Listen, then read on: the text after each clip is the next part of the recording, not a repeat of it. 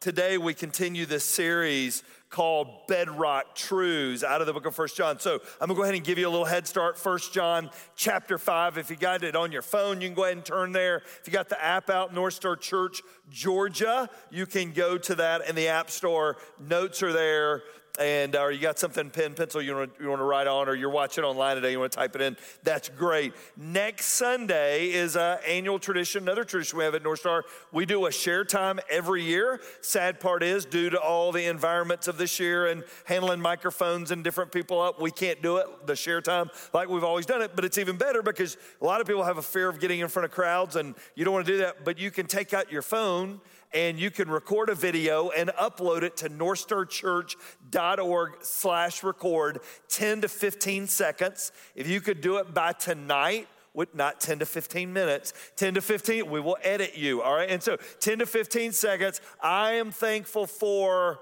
whatever. We'll let you fill in the blank. You can upload that by tonight. Tomorrow night that would be awesome. First john chapter 5 John isn't at the beginning of his journey, John is now at the end of his journey. John's not on the front end of all this going, you know, as I go through life, here's some things I'm learning.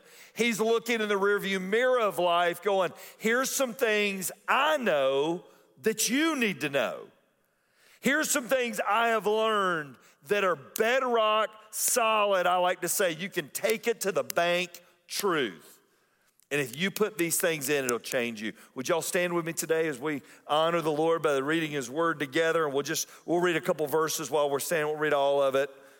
So John begins to write to this early church, and he tells us really quickly who he's writing to. He said, I've written this to you who believe in the name of the Son of God. Time out. So what he's saying is, I'm writing this to those of you who believe. That's who he's writing it to. So this is to the church. They're struggling. They don't know what's right. They don't know what's wrong. Listen to what he goes on to say I've written this to you who believe in the name of the Son of God so that you may know that you have eternal, what's that word?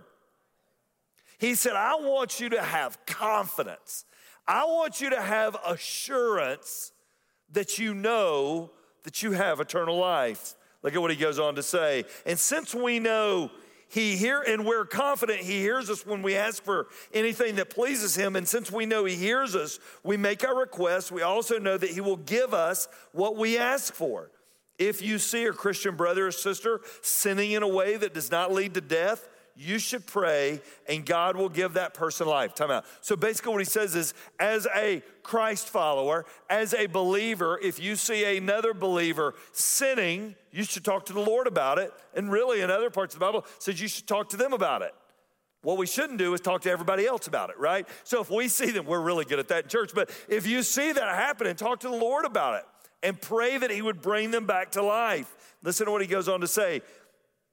But there is a sin that leads to death. And I'm not saying you should pray for those who committed. All wicked actions are sin, but not every sin leads to death. The sin that leads to death is the denial of who Jesus is. It's that denial of the work of the Holy Spirit in a person's life. If when you were growing up, your parents told you if you don't do your homework, that's the sin that leads to death. They lied to you, all right? And so that is not true. It got you to do your homework. That's not true. What's true is this sin that says, I ultimately reject the power of the Holy Spirit in my life. Verse 17, all wicked actions are sin, not every sin leads to death. Verse 18, we know that God's children do not make a practice of sinning. We'll talk about that in a second. For God's Son holds them security, and the evil one cannot touch them.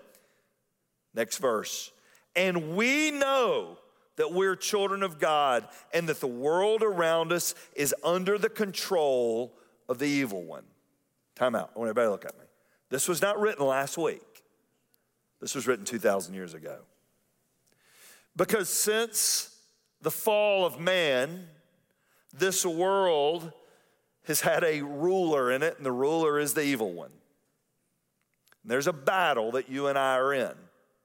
In this battle that you and I are in is a battle we better know what we believe we better know why we believe it, and we better know what we can take to the bank. And that's what we're going to talk about. Would you pray with me? Father, today, we ask that you speak to us. We ask that you teach us. We ask that you walk with us. Right where you're seated this morning, wherever you're watching from online this morning, would you ask the Lord to speak to you? Would you? When you will you tell him, Jesus, when you speak, I'll listen?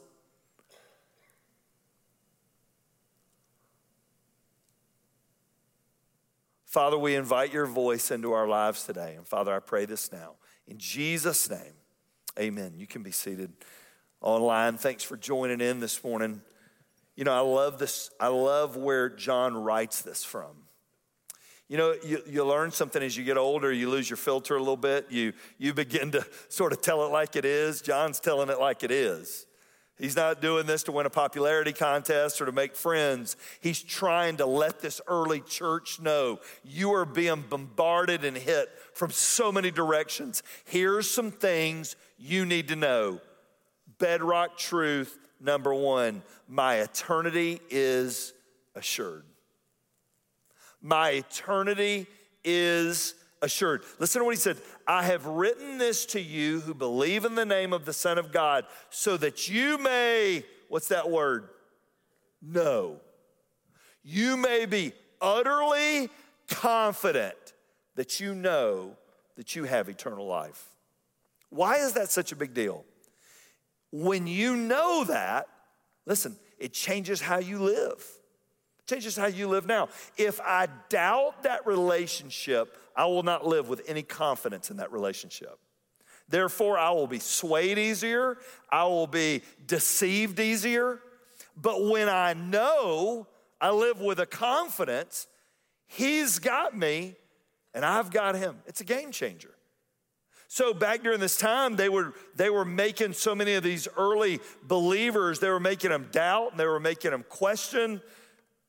You know, do I have I done enough? Do I understand enough to understand all of it? He wanted them to know, I've written this to you who believe in the name of the Son of God. You've reached that point in your life where you go, Jesus, yes, I need you. That's what he so he's writing to them. And he said, I want you to know this. Your eternity is assured. You don't have to doubt it, you don't have to question it, you don't have to wonder about it He's got you, and you've got Him.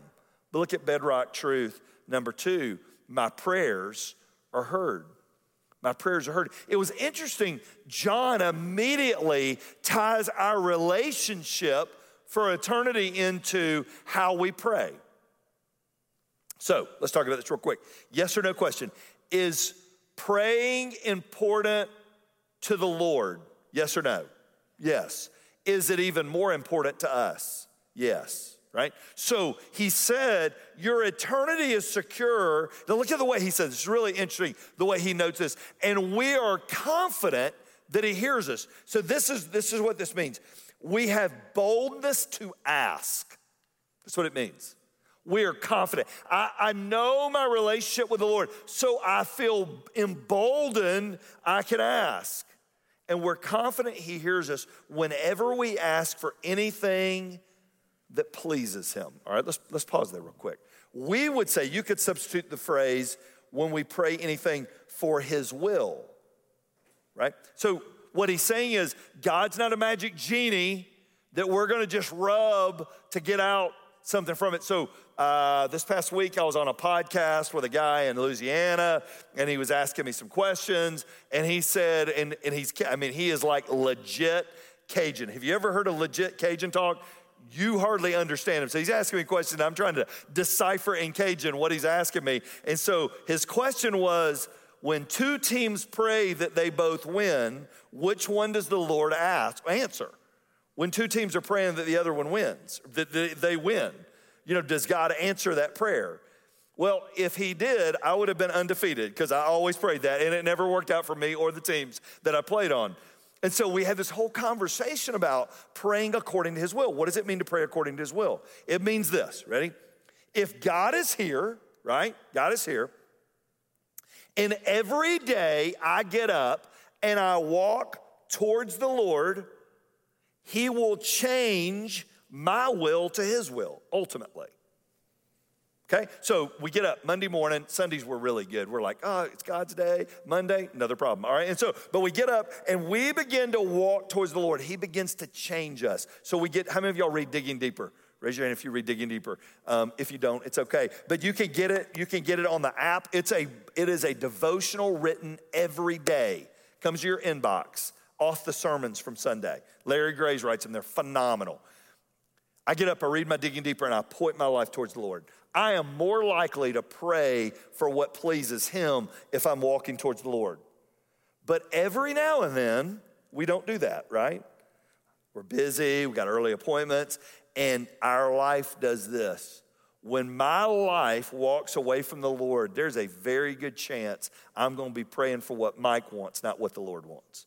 Now, here's what Mike wants simple, easy, no pain. All right, that's what I'm praying for. I'm praying for everything to go right, for my life to be easy. I'm not praying for his will. Do you remember Jesus in the Garden of Gethsemane? Lord, if it is your will, let this cup pass from me, but if it's not, may your will be done. That was Jesus aligning his will with God's will. Can I tell you this? He wants you to pray, and he wants you to pray boldly. He wants you to pray. It's not like God's in heaven going, I, I, don't really care now. You have a relationship with me, I don't care. He wants to talk to you, and you talk to him with confidence because you have a relationship. Since we know that he hears us, we make our requests known, we also know he will give us what we ask for when it lines up. We've just got to be okay that sometimes the answer is no. We got to be okay with it. It's okay to ask. How many of you are parents? Raise your hand. How many of you, your children, have ever asked you for something and you said no? Yeah, if you hadn't said no yet, you ought to try it. It works out really well. All right, and so you know that's not best for you right now. All of us as children, I ask for stuff all the time. My parents are like, You've lost your mind. I used to have this dream that we would cut down all the pine trees in my backyard and build a baseball field. And my dad used to go, You're gonna leave us. I don't wanna take care of the baseball field. And literally, so I graduated high school 87. My parents passed in 2017. From 87 to 2017, my dad would always go, Aren't you glad we don't have a baseball field in the backyard? And so he would bring that up all the time. Why? Because it was a crazy request. It wouldn't make no sense. Didn't make any sense, but I wanted it, but the answer was no. Here's what we know though when we ask according to his will, he desires to meet those requests. We just got to be okay with what the answers are. Our prayers are heard. Number three, my nature is changed. He takes our heart of stone and he gives us a new heart. Paul said it this way that when he transforms us, we're a new creation. This is the way John said it. We know that God's children do not make a practice of sinning because their nature has changed. God has changed who they are. I don't know if you've ever seen somebody who are transformationally changed, like their life used to look this way and now it looks this way. It's radical. You're like, what happened? Well, he changed their nature. So I had a roommate, Liberty, at Christian University, but the guy, super guy. We, we were great friends, but had the shortest fuse of any human being I had ever met. I mean, I'm telling you, something didn't go his way. And I mean, that fuse could blow in a second. It could be grades, it could be his performance pitching, it could have been my performance pitching that made him mad, whatever it was. But I mean, his fuse was so short. Well, I graduated. He stayed on. He had a medical redshirt year. He stayed on another year, and we lost touch with each other. It was pre Facebook, pre keeping up with everybody. And all of a sudden, I find out he's a pastor. And I'm thinking, that ought to be some kind of deacons meeting that joker's leading because he gets set off quick. I'm telling you, we ran into each other. It was like a different person. The year after I left, he had a transforming meeting with Jesus Christ, changed his life. It was like a different person. Why? His nature changed. God had replaced all that with a fresh new start. Literally, it means he wiped the slate clean and said, You got a new start. And he, man, he took it. He took it. Our nature's changed. Number four, my identity is secure. And this is huge. My identity secure.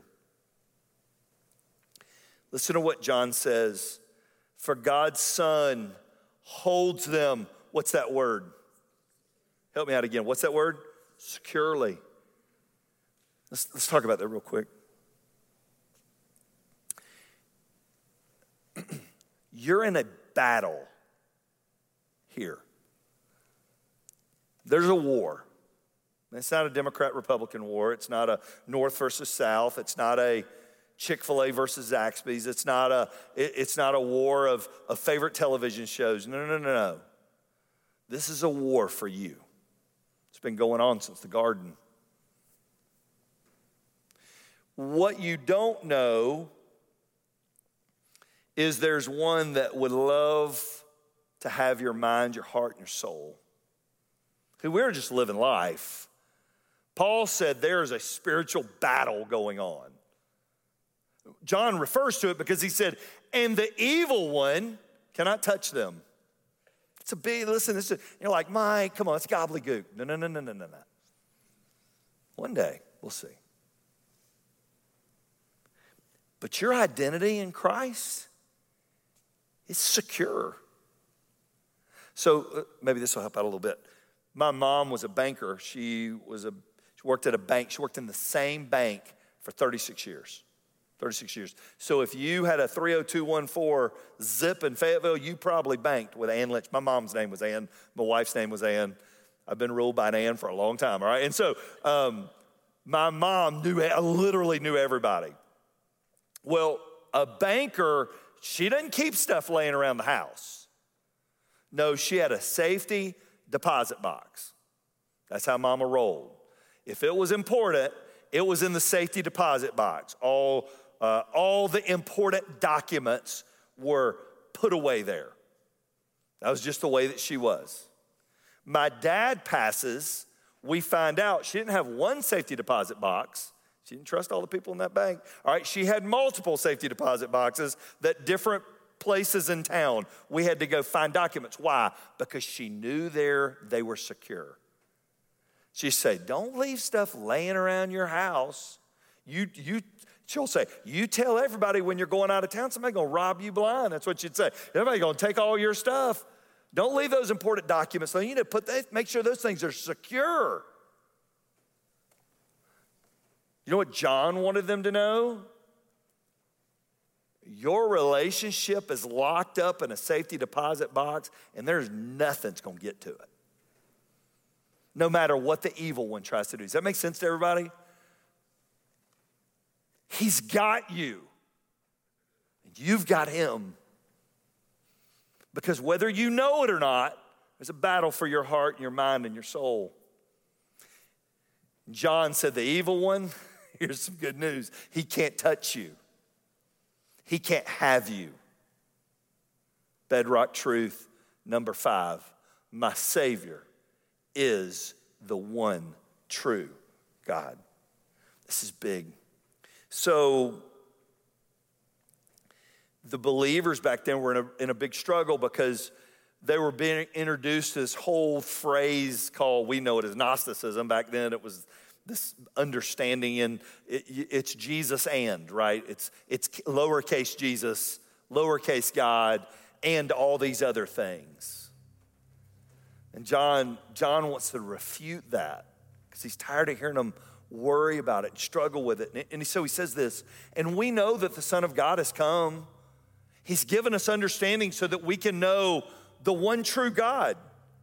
And now we live in fellowship with the true God because we live in fellowship with his son, Jesus Christ. He is the only true God, and he is, what's that word again? Eternal life. He is. Nothing else will do that. There's no other way to God but Jesus. That's what he's saying. I know they're telling you all these things. Don't, that's baloney. He is the way. But then he says this I'm telling you, I've known Christ since I was 14 and was a church kid before that. I've read the Bible a pretty good bit. I've taught it a couple times. It was like this week a spotlight was on this verse. I don't think it was on it for you, I think it was on it for me. I want you to listen to what John closes this chapter by saying Dear children, all you who are coming behind me, keep away, what's that word? From what? Say it again. Keep away from what? That might take God's place in your hearts. Whew. Remember, this wasn't written to those that didn't know, it was written to those that did. Mike, I would never worship anything but God. So, tomorrow at lunch with a leader, little thing I do here once a month, I'm teaching, or we're finishing the life of Moses, and tomorrow's about Moses coming down with the Ten Commandments, and he comes back down the hill after meeting with the Lord, and they're worshiping an idol. And Moses gets so hot, he throws down the tablets that God had just inscribed. Like, I would never, I would never put a little Buddha on my dashboard and ride. I wouldn't do that. No, we wouldn't. But we'll put other things in that place, won't we? See, an idol is anything I think can give me life and give me value. That's an idol. And I will tell you, since coming to know Christ at 14, God has slipped to second place quite a few times in Mike Lynch's journey. I don't know about yours. For, for a while, it was a sport called baseball. You know how I found out what it was? When it got taken away from me, I lost my identity for a moment. All of a sudden, I'm on campus and I don't play anymore. And they're not asking me about my season because I somebody else is wearing my jersey. I lost my identity. Why? Because it took God's place in my heart for a season of my life. Jobs can do that, can't they? See, I know one day there will be another pastor in this church and y'all will go, finally, that's what it's supposed to be like, right? This is it. What have we been missing? Why has Lynch been here so long? I know that. My identity cannot be in my job. My identity can't be in another person. Ann Lynch is the, my wife is one of the most incredible people in the world. But she can't be that for me either. She will leave me empty. Jerry Maguire lied to all of us, right? They will not complete you. That is, that is a lie. It is not true. But we try it. We try jobs, we try security, we try money. See, here's how you know it's not worth putting a stock in. Get this. Whatever you can lose, you better not put in first place. I can lose my job, I can lose my health, I can lose my retirement, I can lose people. We've learned that. I can't lose him. Never put something that can't hold you in first place. John said, You're in a battle and things are trying to get in that spot.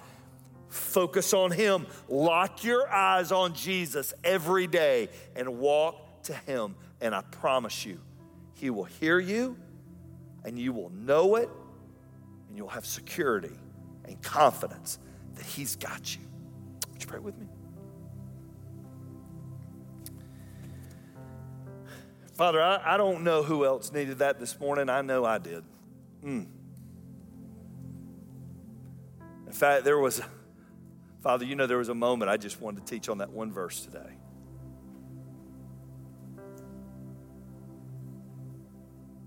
God, I know a lot of people listening in online this morning, sitting in this room this morning, they are, they are like me. They know you. But I also know they're like me that other things can slip in your place pretty quickly.